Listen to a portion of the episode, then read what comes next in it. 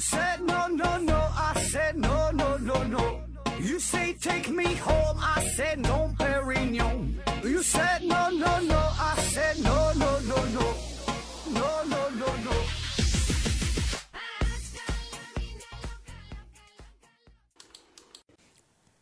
拼命探索，不计后果。欢迎您收听《思考盒子》，本节目由喜马拉雅平台独家播出。咱还是线上硬广，听节目送奖品，奖品呢是一个价值六百元的 3D 打印鞋垫一双。针对于各种患有足疾的朋友，您可以在某宝上搜索“造物百科”啊，这是个字儿。有兴趣的朋友可以看一看啊，可以了解一下。呃，因为这个鞋垫的针对性比较强，就是说。一般人你抽奖的话，你中奖了可能也也用不上啊，所以呢，我们就不用抽奖的方式，而是呢采用先到先得，每期呢只能免费提供一个名额。那具体如何操作，就是现在本期节目下方留言啊，内容不限，但是呢要求以二五九幺啊，这啊这期是二六二幺了，以二六二幺开头啊，内容不限。呃，然后呢把这个留言的内容啊进行截屏。第二步呢，是把这期节目呢分享在你的微信朋友圈或者是微博当中，然后呢也是截屏。第三步呢，是把这以上两张截图啊发到我的私人微信啊，我的微信号是思考盒子的拼音思思考考呵呵滋滋啊，这个全拼，注意注意这个这个平翘舌啊，找到这几个这个字母，然后给我发过来，然后一定要说一声我想要鞋垫儿哈，我想要鞋垫儿啊，否则呢就会按抽奖活动进行处理。注意，每个人只能选取。一种参与活动的方式，就是说你想参加要鞋垫儿的这个活动，你就不能参加抽奖；你想参加抽奖的活动，你就不能要鞋垫儿啊，你只能选一种。然后我们这个抽奖的这个活动是先到先得啊，最早发信息的这个人啊，他就能得到鞋垫儿。然后我们更新的这个节目这个更新的时间哈，也是不是特别固固定哈，所以呢，你得你你得及时的关注吧啊，来晚了就没有了啊。好了啊，这个鞋垫的事儿说完了，然后再说这个奖品啊，抽奖的活动和，这个奖品啊，这期没有奖品啊，这期没有抽奖活动啊，这期就送鞋垫儿啊。再上一个硬广，烟博士戒烟帖，烟博士戒烟帖啊，戒烟黑科技啊，您各位抽空看一看吧。这个节目，这这个广告做了这么长时间的，好像这个效果也不是特别好啊，好像大伙儿都不想戒烟的。有想戒烟的朋友看一看这个事儿啊。或者呢，是有想进行商业合作的朋友，也可以了解一下烟博士戒烟帖，烟博士戒烟帖啊，他的微信号是三九六七三零三五三九六七三零三五啊。好了啊，废话又不少了，嗯，今天呢还是继续聊一聊前苏联时期一些非常神奇诡异的事件。呃，有朋友反映了哈，说这几期的长期的节目怎么没有一个就是。小的一个一个一个标题哈，咱们咱们不都是说一系列一系列的嘛？其实这一个系列都是聊前苏联时期的这些事儿哈。之前讲的这个人员战士嘛，对吧？还讲的这个神僧，呃，拉斯普京，都是前苏联时期这这这这这段发生的神奇诡异的事儿啊。那今天要聊的呢，这也是前苏联的，叫睡眠剥夺实验啊。说睡觉这个事儿啊，那人生有两大幸福的事儿。一个呢就是睡觉睡到自然醒，一个呢是数钱数到手抽筋儿，对吧？那当然数钱数到手抽筋儿这个事儿不太现实，对于咱多数人来说可能实现不了。但是你睡觉想睡到自然醒这个事儿还好，对吧？努努力呢可能还都能实现啊。对于咱们多数人来说呢，大周末的可能睡个懒觉睡到自然醒还可以啊。嗯，当然你想天天睡到自然醒，这个可能费点劲儿哈，这个挺奢侈啊。那么如果说哈。强行不让你睡觉，就不让你睡，哎，让你最多最多你能坚持多长时间呢？那么长时间的不睡觉又会给你带来哪些反应呢？啊，这就叫睡眠剥夺实验。那我想咱们平时顶多哈这个熬夜玩游戏啊，或者是打个麻将啊，也就是玩到后半夜两三点钟、三四点钟也就差不多了。那上学那阵儿可能比较猛啊，那真是玩游戏啊。一夜到天亮啊！咱那时候，我小时候那阵儿还有有网吧哈，去网去网吧上网，那电脑还不是特别的普及。有一个词儿嘛，叫做包宿啊，不知道您那地方怎么说啊？就是说在在在在网吧一玩儿玩一夜哈，包宿，这很有年代感这么词儿。因为包宿的价格也非常便宜嘛。呃，我记得我上学那阵儿，一般上网的话呢，一小时是两块钱哈，一小时两块钱。你要是充值办点卡，这个可能还有一些优惠啊。那如果是包宿的话呢，一般就是晚上啊，八九点钟，有的是九十点钟，到第二天早晨七八点钟啊，这么长时间，大约呢就是十块钱，有的更便宜，有八块，能还有五块的啊，很便宜。包宿，特别是世界杯期间呢，看看球啊，哎。大伙都这么去做哈，一玩呢玩一宿，然后第二天回寝室睡个大半天，也就也就也就恢恢复过来了哈。那到了工作之后呢，很多人因为工作的需要，也也也会熬夜，对吧？有一些是夜班吧，对吧？也得连续的工作，也很辛苦。但是这些工作，你说是熬夜，呃，也不是说的一点不让睡啊，实在特别困，可能打个盹眯个十分二十分的。而且更重要的是呢，你第二天可以回家。睡觉把这个把这个事儿他就补补回来了，就缓过来了啊。那今天要说的这个睡眠实验，这个就比较狠了，那真是不让你睡，一分钟也不让睡啊。这几个受试者呀，一共是坚持了十多天，最后呢，给这帮人折磨的是神志不清、歇斯底里啊，会像怪兽一样去撕咬别人啊，还掏空了别人的身体啊，真是掏空了别人的身体，肠子肚子都拽出来了。完全进入到了一种疯狂的状态。那这个实验可能有一些朋友会听过哈，在网上也会看过相关实验的照片啊，看起来还是呃挺吓人的哈，有点惊悚。那我们今天呢就重新梳理一下这个前苏联时期的这个睡眠剥夺实验啊，然后呢咱再讨论一下说这个睡眠呢对我们的重要性，以及呢在现在这个电子产品特别泛滥、娱乐项目众多的。这个时代啊，我们如何去科学的熬夜啊，最大限度减少熬夜给我们身体带来的伤害？如何更加去合理的安排自己的作息时间？如何快速的睡眠啊？聊聊睡与睡觉有关的这些事儿啊。下面呢，正式开始。嗯，这个实验呢是在一九四零年进行的，当时呢这是正处于二战期间嘛，四零年对吧？那么苏联人呢就。为了战争的需要，就研制出了一种叫做尼古拉耶夫的气体，啊，英语呢叫做尼古拉耶夫 gas 啊。这种气体呢，它的主要作用就是能让人在不睡觉的情况下保持清醒的状态，可以呢长达十五天。还有一种说法呢是能长达三十天。反正就是你一吸入这种气体，你就不困了，不用睡觉，非常非非常非常精神，而且是非常的亢奋。所以呢，这个对于战争来说就非常重要，对吧？你你这个士兵打仗，很多时候是不分白天晚上啊，特别是晚上可能还得去偷袭，连续作战，很难保证充足的睡眠。再比如说你值班站岗啊这些，对吧？你也得去熬夜。所以呢，苏联人就搞出了这个秘密的武器，可以节省很多的这个睡眠的时间。那研究出来这个气体之后，为了验证它具体的效果，就得找人来进行实验。当时呢，就是找了五名的死刑犯，然后就告诉他们，对吧？反正你们也是判被判死刑了，那么现在只要你们五个人能够配合我们完成一个实验，嗯，坚持三十天不睡觉，我们就把你放了，啊，你们就自由了。那这五个死刑犯自然是就同意了，对吧？要不然也是死，对吧？你不睡觉，那不就挺一会儿呗，看他看能咋地啊？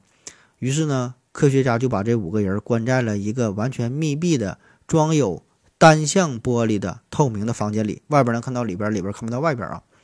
那这个房间里边呢，有有充足的水分，呃，充足的食物，呃，还有很多这个图书啊，还有扑克啊、象棋呀，反正就是一些娱乐消遣的这些这些设施呗。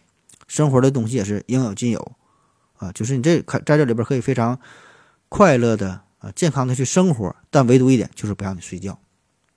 然后呢，这个房间还有一个麦克风和一个大喇叭，这个呢是，呃，房间里和房间外的这个研究人员进行交流的唯一的通道。因为那个时候，你想想，这一九四零年还是相对比较落后啊，没没有什么现代化的什么闭路电视啊，什么什么监控设备没有，只有这个麦克风和这个喇叭，这个进行交流。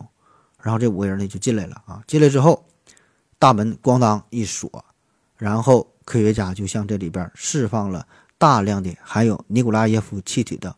空气默默地观察着他们的这个反应啊。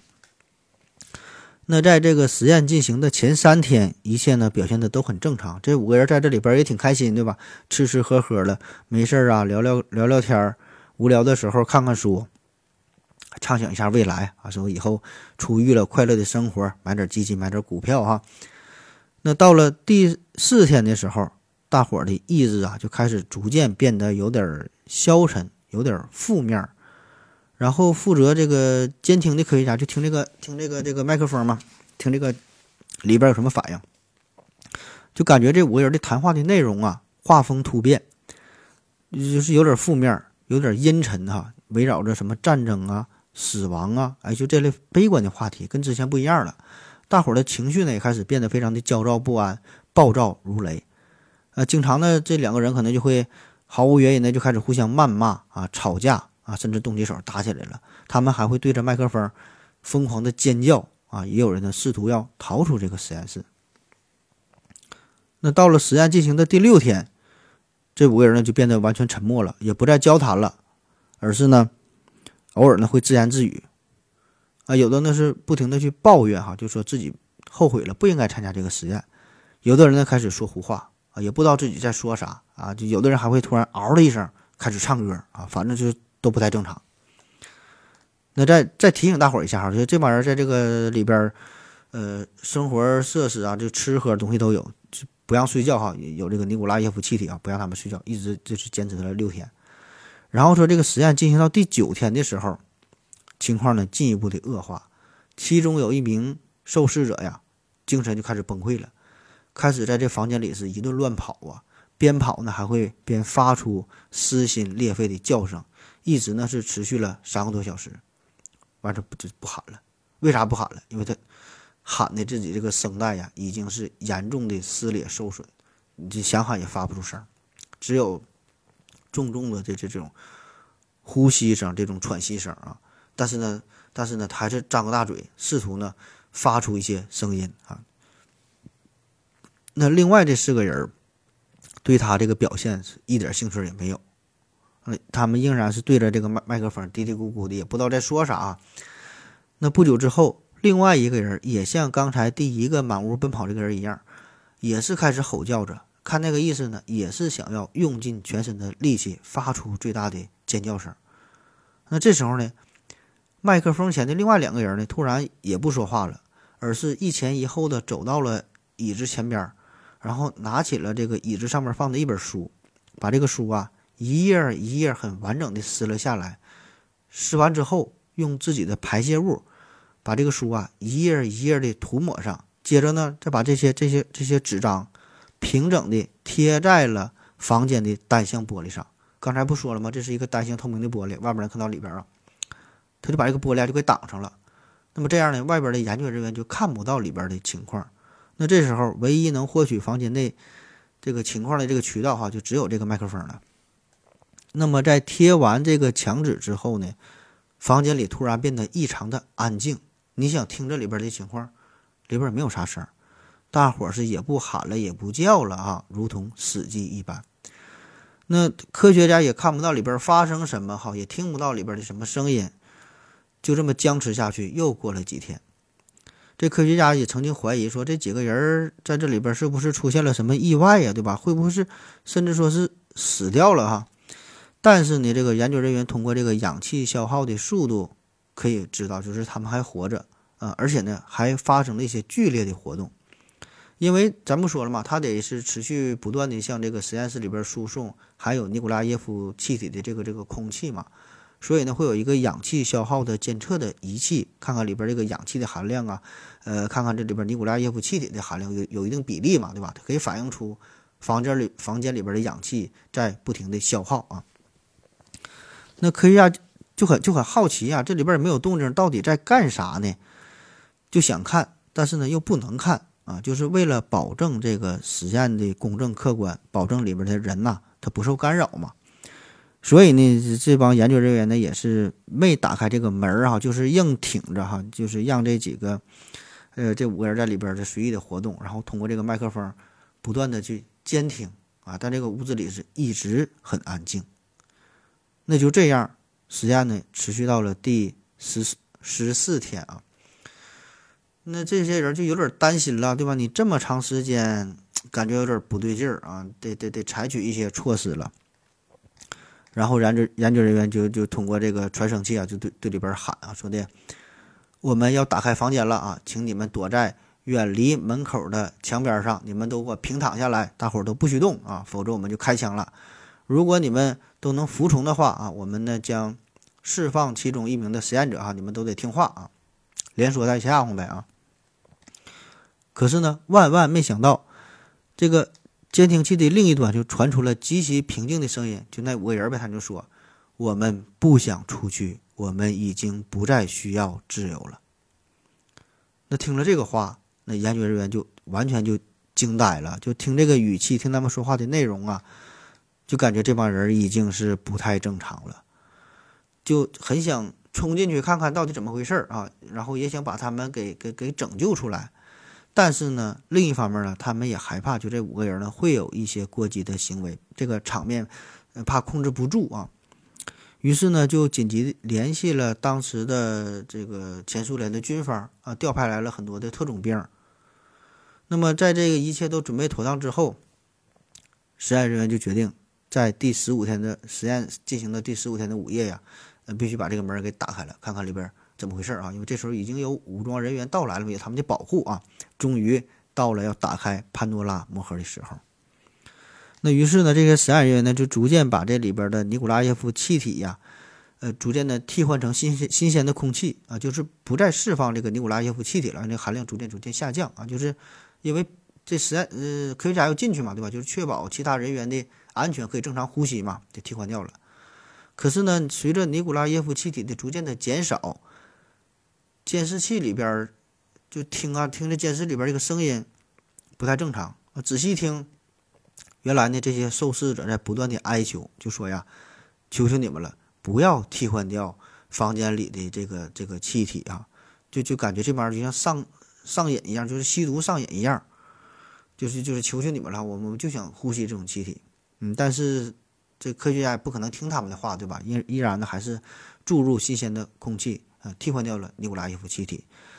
那么就在里边的这个空气都换成了新鲜的空气之后，一切准备就绪之后啊，终于到了第十五个实验日，终于到了这天的午夜时分，实验室的大门缓缓的就被打开了啊！但是眼前的这一景象让所有人都感觉到震惊。那好了，咱休息一会儿。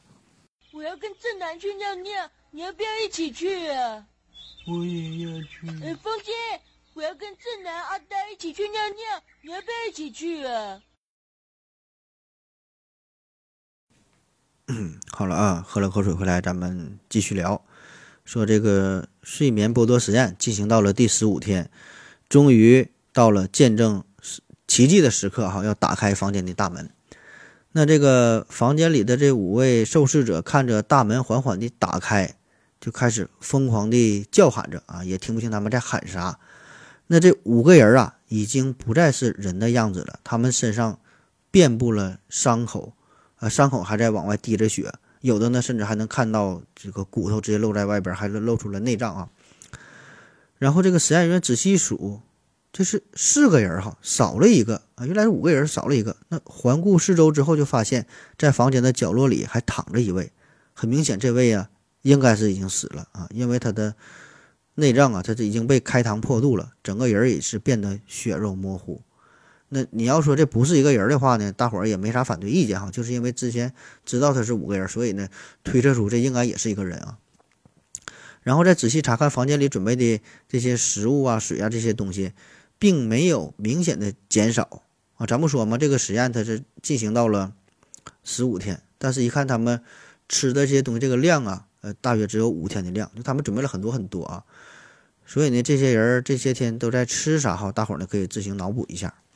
那面对这个场面，实验人员呢就想把这四位都带走，就好好研究一下，看看他们身体的状况，他们精神的变化啊，起码是拉到医院也进行一下紧紧急的救治，对吧？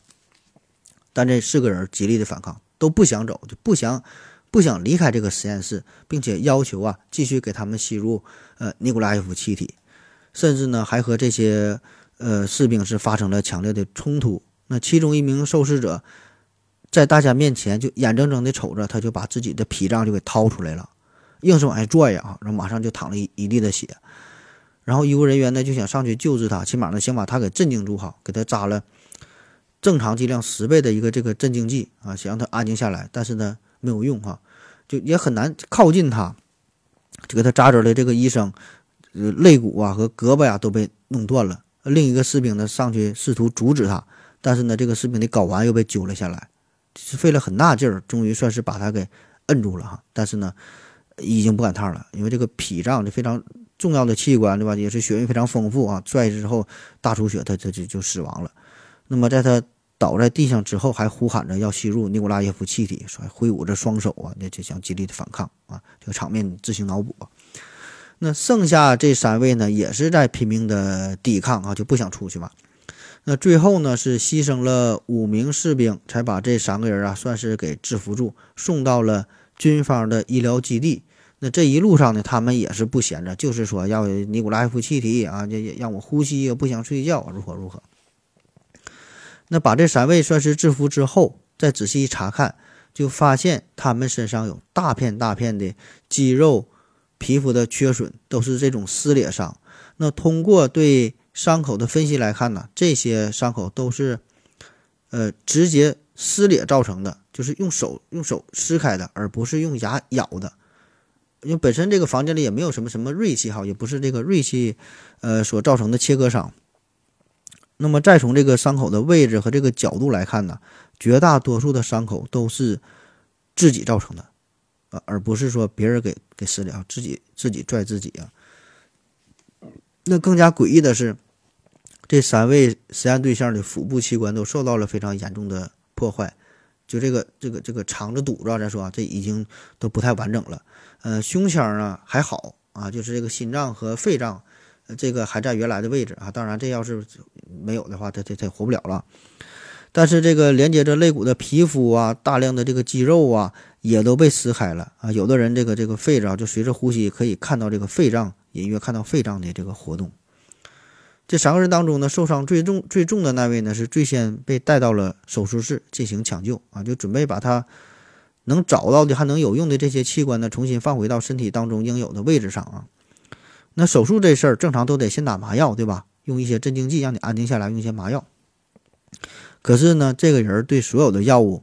都完全的免疫，起不到任何的效果，就都没有反应，反倒是越用药他就越兴奋，而且这位咱说的他力大无比，他还挣脱了约束带，当时呢找了两个二百多斤的这个俄国大汉呢，这都摁摁摁不住哈，费老大劲了，最后实在没办法，这个麻醉师把手术上手术室里边就所有能找到的药物都混合在一起给他推了进去啊，这回呢他算是老实了啊，心电图都拉直了啊，就直接给干死了啊。那经过进一步的测量，发现就是这个人他血液当中含有普通水平三倍以上的氧气的含量，呃，推测呢，这就应该是这种尼古拉耶夫气体所带来的结果。那么在他最后的生命最后的阶段，还在拼命的挣扎哈，最后他的骨骼呀、肌肉啊也都是严重的损伤，呃，这些呢也都是完全超出一个正常人能够做出的举动。那第二个幸存者呢？就是刚才说的这五个人当中哈，呃，最开始喊破喊破喉咙那位哈，喊破喉咙哈，破喉咙破喉咙，他这个声带已经是严重的撕裂了嘛，所以呢，你跟他说话也很费劲儿哈，他也很难清晰的表达自己的意愿，他他也说说说不出来了啊。那唯一的反应呢，就是晃脑袋哈，用晃脑袋来表示自己的意愿，这个旋转的范围可以达到三百三十七度哈，基本是转了这么一整圈儿。那么。他被带到这个手术室啊，也是进行这个手手术嘛，要进行手术。那主刀的医生就问他说：“我要给你做手术了哈，不打麻药行不行？”啊，这大哥直接把脑袋转过去，朝向自己背后了哈。那当然是不行了。但是他就是客气客气跟你这么一问哈，麻醉师真的就没给他打麻药啊，因为根据第一个人的经验，打的少了不管用，打的多直接给干死了，所以呢那就不打了啊。虽然没打麻药啊，这位大哥呢也没觉得疼。啊，他整个这个手术过程还是挺配合，就是躺躺在那个地方，呃，手术医师呢给他进行了这个腹部脏器的修复的手术啊，皮肤重建的手术，整个手术呢持续了六个多小时啊，他也没有什么反应，就搁那儿躺着，随便你嘎。完旁边的这个器械护士啊，偶尔呢跟他有几次对视啊，看到他的嘴角是微微向上啊，露出了非常诡秘的微笑啊，差点把这个护士啊给吓晕了。那手术终于完事儿了啊，这位幸存者呢就对这个医生使劲的喊，好像要说一些什么哈，但是呢没法清晰的表达嘛。医生呢就叫人拿着纸和笔，让他在纸上写字儿。然后这位大哥呢写了三个字哈，接着切啊，当然写的是俄文啊。那最后一个幸存者呢也是做了类似的修复的手术啊，他在手术过程当中呢，过程当中呢是一直不停的哈哈大笑，就感觉。每一刀啊，刀刀都切在了他的痒痒肉上哈，越切他他越笑啊，然后一直也是呼喊着，这就就要这个尼古拉耶夫气体啊，这个这个不要停哈，就要要让我让我呼吸啊。然后研究人员就试着问他说：“你们为什么要伤害自己？为什么要撕扯自己的内脏、撕扯自己的肌肉呢？啊，为什么要呼吸这些气体呢？啊，他们说我必须要保持冷静。啊，听不懂是什么意思啊？”那在这个手术结束之后，这三个人呢算是保住了生命。那么下一步要如何去处理？给他们放在哪儿？哈，大伙儿呢又不知如何是好。当时这些研究人员也是一脸懵逼哈，不知道咋办了。然后有人提议说，这三个人看起来是比较危险啊，所以要不如咱们就给他实行安乐死吧。这这真一说，给这个手术医生气坏了。我他妈费这么大劲儿，好花了。好几个小时给他们做完手术，做完了，你干我安乐死，那我那我那我直接给弄死他得了呗，我我我我还整他干啥的吧？那咋整哈？这这玩意儿留在外边也很危险，所以呢，暂时确实没有什么好的办法啊，只能把他们又放在了原来的房间里啊。但这回放进去之后呢，并不要求他们保持清醒，也不再释放尼古拉夫尼古拉耶尼古拉耶夫气体，而是说允许他们睡觉，愿意干啥就干啥啊。而且这回呢，还在他们的脑袋上面连接了脑电图，随时呢可以看看他们这个这个脑电波一些反应啊。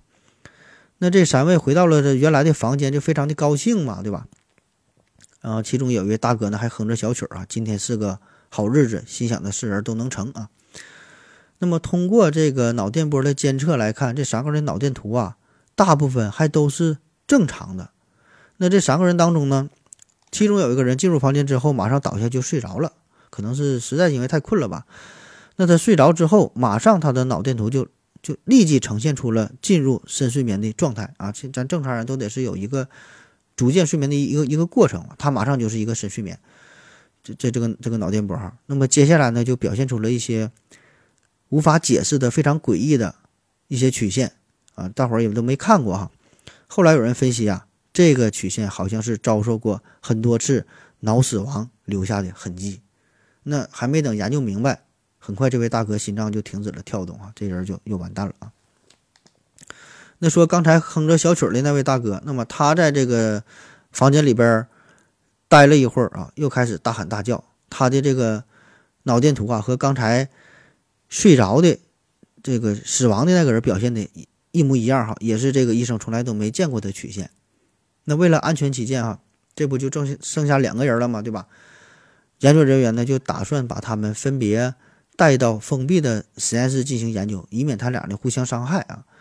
那么就在要二人要分开的这一瞬间，就无障人员押运嘛，把他分开。那就在分开的这一瞬间，其中那个哼着小曲的大哥就一下子挣脱了出来，然后呢抢了其中一名士兵的这个手枪，拿起来对着另外那个幸存者。一枪毙命，正中眉心，然后口中还喊着：“我不会和你们这些人关在一起啊！”然后又说了一大堆别人听不懂的话，说什么：“我们是你每晚在床上的躲藏，我们当你去，我们不能跟随着夜晚的什么避风港的我们，潜入到沉默的麻痹，我要接近自由的我们。”就就说的根本就是乱七八糟，听不懂说啥。那最后这一位幸存者呢，就被带入了一个。完全封闭的秘密的实验室啊，最后的研究结果如何？这个就我不知道了，这个这就这个数据就没有了。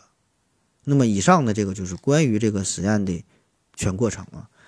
呃，大伙儿也可以看一下节目下方的相关介绍啊，这里边有一些图片的展示。呃，这个图片不是特别清晰哈，也不是太大的图啊，看起来比较模糊不清啊。这个我是故意进行这么一个处理。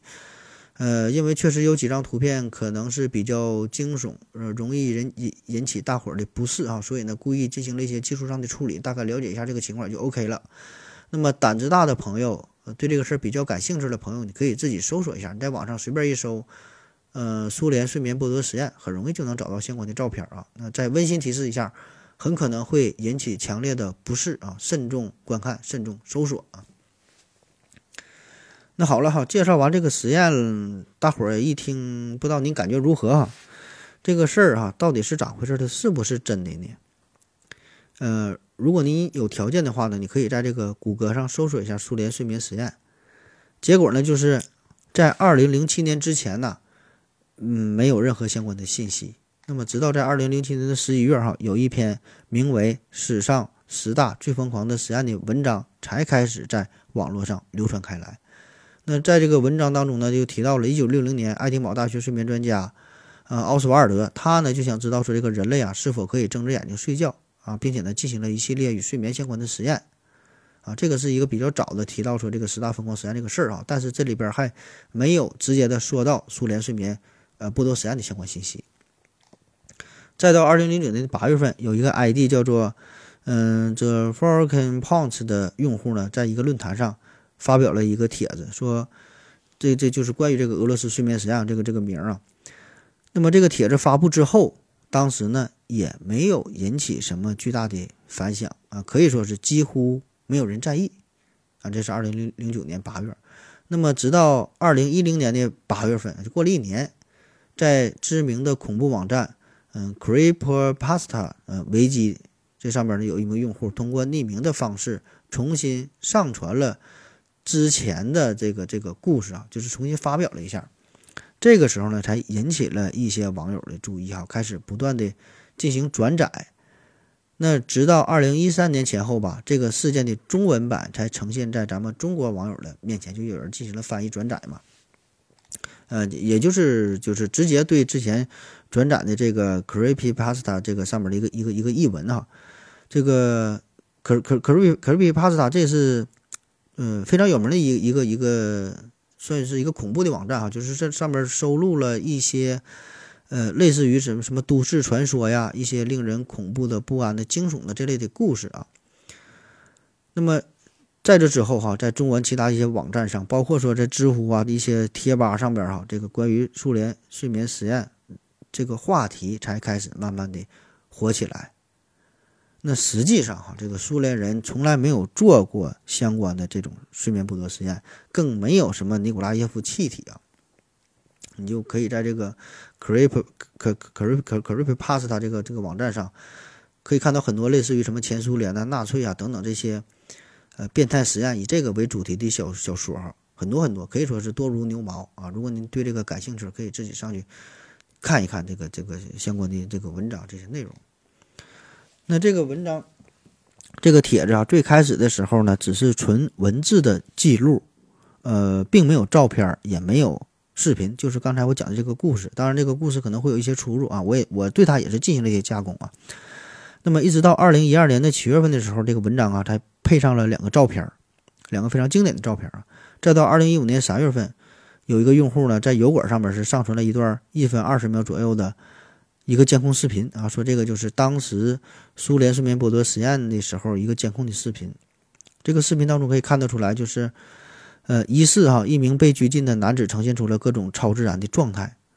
那在这个视频播出之后，很多网友就觉得，你看这个不就是最好的证据嘛，对吧？都视频都有了，说明这个事儿是真的。所以这个时候，你看有文字，呃，有照片，又有视频啊，有图有真相，这就让睡呃苏联睡眠剥夺实验这个事儿啊越来越火啊，越来越真啊。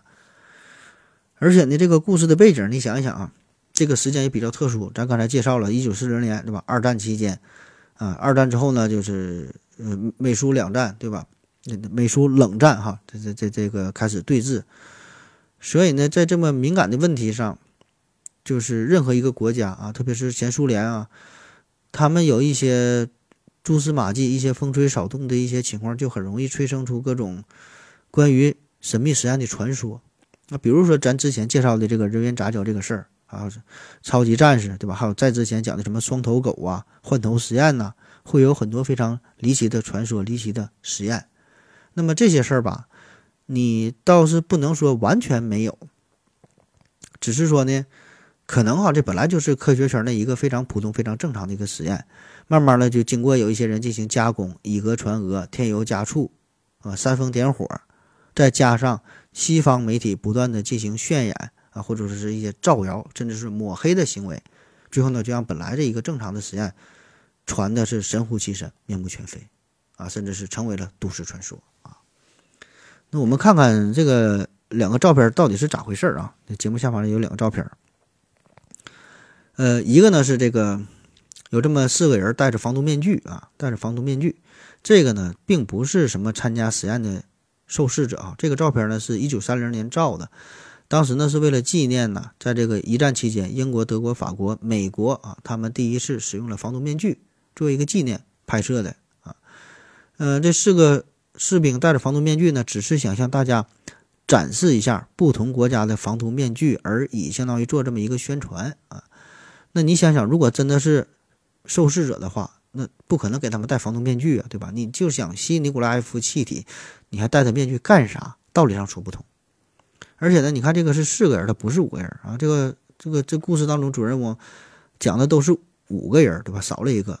呃，还有一些版本是说是六个人的啊，反正不是四个人。另外一张照片呢，就是所谓的这个实验怪物的照片啊，这看起来是挺挺挺诡异啊。这个呢，其实是。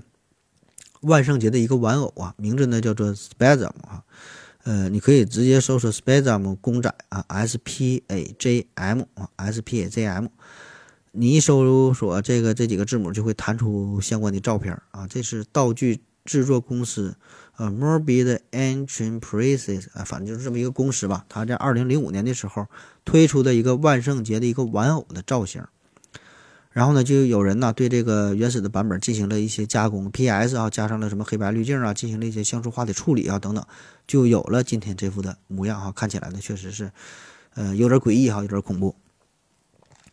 至于说这段视频是咋回事呢？这个是，呃，源于呢一部叫做《实体》的电影哈，《实体》啊，这个是二零一二年啊，英国的一个恐怖电影啊。这个电影呢确实是比较小众，所以呢观看的人可能并不是特别多啊。所以从其中。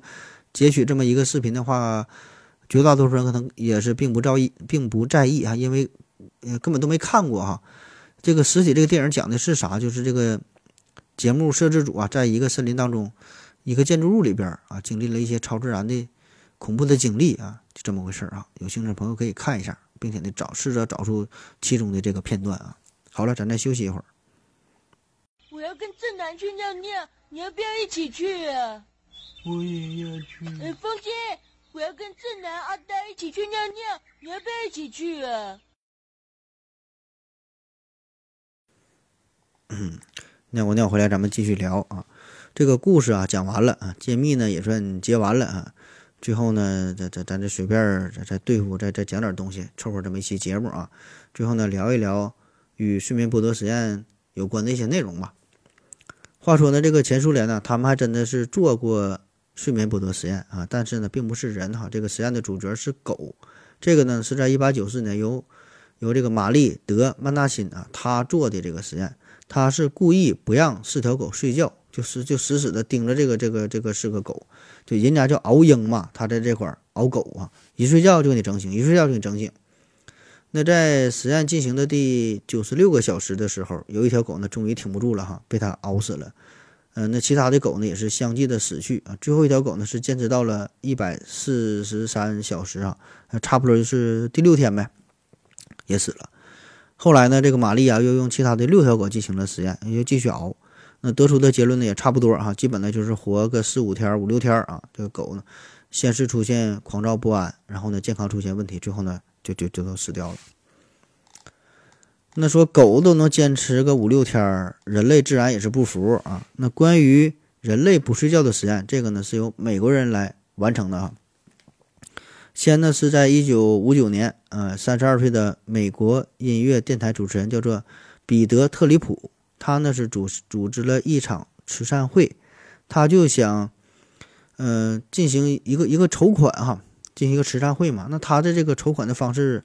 非常新颖，非常特别，他就决定连续八天不睡觉，然后呢，在这个媒体啊，在公众面前进行现场直播，啊，表现的很好啊，大伙儿就就给他捐款啊，这么事儿。他当时呢是选在了纽约时代广场哈，在这里边呢整了一个玻璃的房间，就就就是他在里边待着，旁边的周围的人呢都可以自由的参观呐，可以自由的拍照啊。然后呢，还有一个这个军医小组啊，持续呢观察他的反应哈，保驾护航。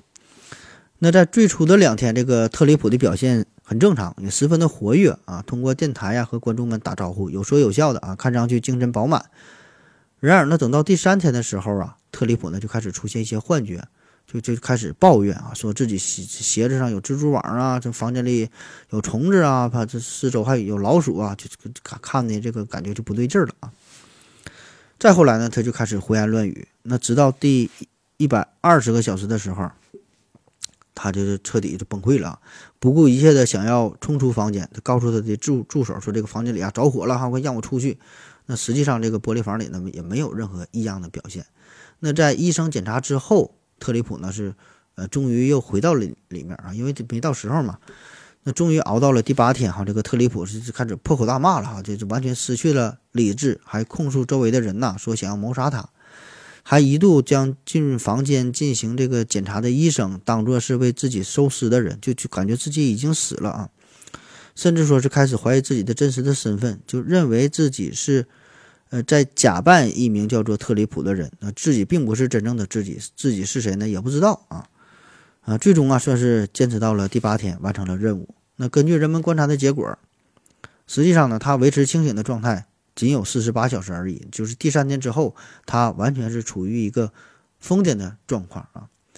那在他出来之后啊，一下就睡了十多个小时，身体的机能才是逐渐的恢复啊。但是他对于他的头脑啊、神经啊，就留下了永久的后遗症，就脑部呢有个永久的损伤。这个特里普的妻子说，她的丈夫啊开始变得喜怒无常，非常抑郁，跟原来的不一样了。那么几年之后呢，他是卷入了一场举世瞩目的金融丑闻当中，失去了工作，同时呢，婚姻呢也开始破裂啊，很不幸。那可以说，这个特里普呢是用自己的生命去冒险，测试出了人类不睡觉的一个极限啊，也是创造了当时的这个吉尼斯世界纪录啊。那他用生命换来的世界纪录，只短短的也就是保持了四五年，很快呢就有人将他打破啊。这个也是一个美国人啊，这是一个叫做兰迪加德纳的十七岁的大学生。那兰迪这个人吧，他对睡眠这个事儿就是很感兴趣，经常思考，也是一直在研究。就说这个人呐，最长时间最长可以多长时间不睡觉呢？那不睡觉啊，又对身体有什么危害呢？就想研究。那你光想也没有用啊，你这事儿。你想弄明白，那必须得真正的去尝试一下才行，而且呢，就得自己去尝试，才能有真真正的深刻的体会啊。于是乎，他就找来了几个朋友，让他们帮忙进行监督啊，进行一些记录。那最终的结果，他是从一九六三年的十一月二十八号啊，坚持到了一九六四年的一月八号，连续呢是二百六十三个小时十二分钟，大约也就是十一天哈没有睡觉。这个是人类。故意不睡觉，而且呢，在不使用任何药物的情况之下保持的最长的记录。那么他的这个表现啊，同样也是在这个实验刚开始的时候，就前两天还挺正常。那么到了第三天啊，开始出现精神恍惚，开始失去协调的能力，就就像喝多了一样哈。到了第五天也是情绪出现了问题，开始出现幻觉，甚至说没法控制自己。那到最后一天的时候，他就。就完全也是崩溃了哈，根本也想不起来之前发生的事情，这这也说不出来话，就处于这种极度崩溃的状态。那好在是，呃，在他的同学和医生的帮助之下哈，他的身体并没有出现太严重的这个问题吧。最终呢是回去一顿睡哈，经过一周的时间才逐渐的缓了过来啊，并且呢是刷新了之前的世界纪录。那他这个记录咱说是十一天多，呃，十十一天啊，大约十一天。那后来又有人向他发出了挑战，哈，在二零零七年的时候，有一个叫做托尼赖特诺的人，哈，四十三岁的一个英国人啊，在六台摄像机和一台网络摄像头的共同监视下，成功的挑战了连续二百六十六个小时不睡觉的记录。紧接着呢，是在二零一零年九月份啊，美国洛杉矶市的有一个摄影师叫做泰勒希尔兹，他是创造了连续四十天不睡觉的记录哈，这个比之前可长的太多了。那泰勒为了能让自己这个破纪录的挑战更加真实可信，他就专门召集了十个朋友充当他的见证人。就这十个朋友嘛，就分成几个组啊，轮流的对他进行值班、进行监督。然后呢，每天二十四小时是不停的对这个泰勒啊，就进进行这个这个监视哈，一一直看着。但泰勒这个人每天就是该干啥干啥，这个坚持摄影啊、工作呀，啊，就像正常生活一样。最终呢，他他确实是成功了哈，坚持了四十天。呃，但是他这个并没被吉尼斯世界纪录所收录啊，因为你这个实验你这么去做吧，这是明显是违反人类的健康，所以呢，这个事儿吧，在外界就引起了很大的争议哈，甚至是受到了一些道德上的谴责，所以呢，这个吉尼斯组委会呢，就是废除了这个挑战啊，就是你想挑战你自己去做，人家不管，但是呢，人家不接受、不受理你这个挑战的结果，就是不能以牺牲自己身体。为代价去创造世界纪录，对吧？这个是没有什么太大意义的。那以上介绍的这几位啊，这都是有意的去故意挑战不睡觉啊，呃，可以长达十几天哈，这个几十天的啊。但这个这些啊，也都不算啥。那有一种病哈，有一种病是想睡也睡不着啊，这是一种罕见病，叫做 Mons 综合症啊，，Mons。这种病就是表现就就是不困啊，就不睡啊。还有其他的一些特征，就是肌肉抽搐、疼痛啊、多汗呐、体重下降啊、周期性的幻觉呀，那么再加上这个严重的睡眠缺失、睡眠缺失啊。目前这个病因呢还是呃不太明确。那说法国呀，有一位二十七岁的小伙子就患有这个莫奥斯综合症啊，他呢几乎可以连续几个月。都不睡觉，那么在这段期间呢，他也没有什么明显的困意，也没有出现什么情绪的失控、什么记忆的障碍、焦虑啊，没有啊，这些都没有，表现的基本还算正常。唯一的代价呢，就是每天晚上九点到十一点这段期间，他会产生强烈的幻觉，同时呢，这个手指、脚趾呢也会感到疼痛啊，会出现这个血管收缩的这种、这种、这种表现。那关于这个睡眠剥夺这种方式啊。呃，曾经是二十世纪哈，很多国家非常常用的一种审讯罪犯的一种行为。呃，当然，这种极其不人道的方式也会极大影响审讯的结果，就是最后这个罪犯他都困懵了，对吧？根本不知道在说啥。所以呢，就在这种情况之下，这这这这种审讯哈也是意义并不大啊。有这个研究表明，就是说你彻夜不睡觉这种人，在假口供上签字儿啊，同意啊，这个概率啊。至少是正常人的三倍以上。这个密歇根州立大学啊，曾经进行过这么一个类似的实验啊，他们就是找来了八十八个志愿者，呃，进行了为期一周的一个实验啊。怎么做的哈？也很简单，就是让这些受试者，呃，看着这个计算机，计算机上面呢会不断的弹出闪亮的警告，就是告诉他们不要按键盘上的 ESC 这个键。你一按这个键啊，就会删除很多重要的信息啊！你要做的就是不按这个键也就 OK，对吧？很简单。那一开始的时候呢，大伙儿都能遵守这个警告啊，就你让不按就不按呗，对吧？遵守待着就完事儿了。重点呢是之后哈，研究人员呢把这个受试这个受试者呢分成两部分，一部分呢可以正常的睡觉休息，然后再进行实验；另一部分呢不让睡觉，一直熬夜。那么再到第二天哈，这个受试者。这两组哈，分别呢也是在面对着这个计算机，啊，再后来就是带到了这个小房间当中，然后呢，实验人实验人员啊，就对这个受试就说：“你是不是已经按下了 ESC 这个 ESC 这个键哈？这个我们已经看到了，你现在就得在这个承承诺书上签字啊，你已经犯错了啊。”结果呢，就是这些二十四小时没睡觉的人有一半签字了。就实际上他们都没按，对吧？这都没按，而那些睡眠充足的人死活不承认，因为他确实没按，他知道自己没按，啊，当然这个实验这个说服力也不是特别强哈，毕竟你按 E S E S C 这个键和承认杀人放火这种严重的犯罪犯罪活动性质不太一样，对吧？差的很多啊。但是这个实验也可以给我们提供一些思路，就是当人类的大脑处于睡眠剥夺状态的时候，提供虚假信息的。这个这这这种事儿哈，就就更容易发生啊，也就意味着说，人在睡眠严重严重不足的情况下，你的记忆力、你的判断力、你的决策能力等等等等啊，这些认知能力都会受到严重的影响。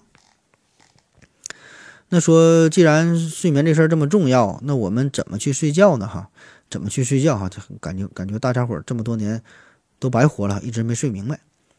那相信大家都听过一个说法，说这个睡觉咱要保持八小时的睡眠，只有这样这样才能保证精力充沛，对吧？容光焕发啊，睡眠八个八个点儿。那其实每个人睡眠的时长，这事儿哈就并没有明确的答案。所谓八小时的睡眠呢，只是说这是大伙儿睡觉的平均的平均时长而已，这是取的一个平均值，并不是说非得推荐你也得睡八个小时才行。啊，这完全是两个事儿。就好比说，你所在的城市平均的这个月收入是五千块钱，这能说明啥哈？这只是对客观事件一个描述。有的人比五千多，有的人比五千少，平均的是五千，并不是说是推荐你，或者是说要求你，呃，说你一个月必须挣五千块钱才行啊？不是啊，你可以赚的比这个多，也可以比这个赚的少，只要你自己。觉得舒服，自己活得开心快乐就 OK 了。人家给出这个数值，只是让你做一个参考而已啊！你可以自己对比一下，自己评估一下，然后结合自身的情况，看看自己怎么去做。那睡觉这事儿就是嘛，它这个个体差异性会极大。你有的人，你看他一天睡五六个点儿，照样精神矍铄，够用了。你让他睡得太多，他也睡不着，反而呢躺那会儿他更难受。有的人每天晚上可能得睡九个点、十个点，中午呢还得睡一两个点儿。对吧？他他不睡，他真困，他真难受啊。所以呢，你这个睡觉的时长啊，睡的多少啊，无所谓啊，不重要啊，自己觉得够用就行。我们每个人说到底睡多长时间合适，有很多因素的影响啊。你这个与你的基因有关啊，与你的工作有关，与你的生活的状况有关。所以说这个问题，你不要问别人，更不要上网上去搜索，最应该问的就是你自己啊。所以呢，与其关注就单纯说这个睡眠的时长啊，我倒觉得哈，不如啊，你应该把更多的这个注意力放在睡眠的质量上，对吧？放在自身的这种身体状况上，放在你的精神精神状态上，而不是非得纠结于睡眠的时长。就好比说，你能睡十个点，躺在地方躺了十个点，翻来覆去睡不着，一个深睡眠周期都没有，结果呢，只能是让你越睡越累啊！莫不如你躺在躺这块儿了。马上就睡着了啊，深深深睡眠哈，达到很好的状态，睡个六七个点就够了啊。那从这个生理学的角度来说，根据这个脑电波和生理功能的一些变化，大致呢可以把这个睡眠呢分为四个阶段啊，也有分为五个阶段的啊，不重要啊。就咱都听过什么深睡眠、浅睡眠，这些都都是交替进行的。那么如果你没能进入到这个快速眼动对睡眠期，啊，或者是说你在进入快速眼动睡眠周期的时候，到这个阶段很快就被吵醒了，就被打断了，一直没能完成一个有效的快速眼动睡眠的周期的话，那么这个睡眠质量就不太高，啊，整个人也会感觉非常的疲惫，其实就跟你没睡一样，对吧？所以，如果你经常是这样的话，就会出现哈，是甚至说之前那种就是睡眠剥夺实验当中的现象。那根据这个世界卫生组织的调查。说，在全世界范围内啊，大约有三分之一的人都有一些睡眠上的障碍。那我国呢，有各类睡眠障碍的人士更是高达百分之三十八点二啊，高于世界的平均水平。我想很多人也都是，呃，睡不太好啊，种种种种的表现吧。所以呢，我们这档节目才这么受欢迎，对吧？就是打着科学的旗号，实际上呢是给大伙儿催眠的。那么睡眠不好啊，这种形式有很多很多种啊，比如说失眠，就就失眠睡不着的。那在当今这个社会，可以说失眠已经是变成了一种常态，而这个失眠的可怕之处吧，就在于你越想这个事儿，你就是越睡不着，越担心越睡不着啊！一看表，凌晨两点半了，还没睡着，就非常焦虑，一焦虑就更睡不着啊！这个这是这是被动的失眠。还有一种主动的，这就叫熬夜了哈，主动不睡，自己就作呗，对吧？有的是为了工作，有的是为了学习啊，有的是为了玩游戏，有的是为为为了追剧，反正就不睡觉啊。特别是周末的时候，自己给自己呢进行主动的睡眠的剥夺啊，甚至有的人还要服用一些药物啊，起码是喝咖啡、喝点茶提神啊，主动不睡啊也有。还有一种呢叫做碎片化睡眠哈，碎片化睡眠，咱以前说过碎片化学习哈，学习是没学会哈，学会这个碎片化睡眠了。嗯，碎片化睡眠就这种人吧，也睡也能睡着啊，睡眠质量不高，睡觉睡的是断断续续的哈，支离破碎的啊，睡得稀碎稀碎的啊。典型的表现呢，就是你半夜醒来之后很难二次入睡，那么第二天早上哈，就起来之后感觉浑身非常乏力，四肢四肢酸痛啊，注意力呢也不集中。呃，有的时候可能是因为，比如说半夜领导突然打了个电话，或者有的是骚扰电话，有的是微信一个提示音，一下弄醒了就睡不着了啊。很多人都有这种情况，对吧？碎片化睡眠。那有专家就预计哈，说可能有三分之一的成年人都正在遭受着碎片化睡眠的困扰。那这种情况不但影响你的工作状态，会损伤你的记忆的功能，甚至还会严重影响你的身体健康和心理健康哈，甚至会造成焦虑、抑郁啊。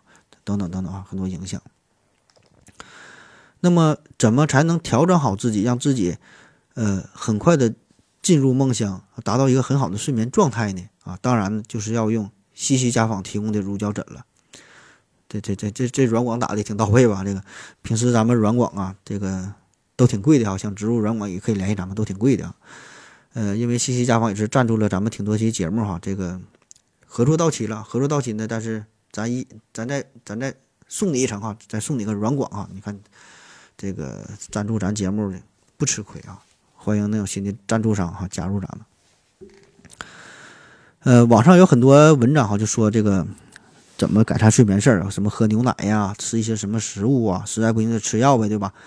还有这个环境的调整，比如说避免在床上玩手机呀、玩平板啊、看电视啊，特别是一些这些电子设备，发出蓝光嘛，对吧？你在夜间的话，这个蓝光的照射会扰乱你睡眠的节律，让你过于兴奋啊，难以入睡。再有呢，就是灯光不要整太亮啊，旁边的声音不要整太大啊，这都都废话啊。其实我觉得最重要的一点吧，睡觉这个事儿呢，还是心情啊，心情好了，自然你就睡着了。你失眠最重要的原因，他为啥失眠？就是因为你心里有事儿啊，就是你会担心一些东西，会感到一些焦虑啊，对吧？或就是说，还有一就是太兴奋，就也有，就是你这种心情一些波动，一些波动起起伏伏啊，这些是影响你睡眠最重要的原因。你要心里没有什么事儿，自然你就睡着了。所以呢，就尽量调整好心态呗，别把过多的波澜起伏的心情啊带入到卧室当中，带入到床上，对吧？那如果你实在睡不着，就是躺在床上辗转反侧，怎么弄都没有用，那咋办？干脆那咱就不睡，坐起来拿一本书看一看啊，拿一本喜欢的书，对吧？如果你看看书睡着了，那你就成功了；如果你没睡着，也学习了不少的知识，也是一种收获，对吧？怎么算都不亏。那如果以上这些办法，全都不管用，那只有最后一招了，听思考盒子呗，一级不行听两级，两级不行就听三级，你就使劲听去吧。好了啊，今天节目就是这样，感谢您各位的收听，谢谢大家，再见。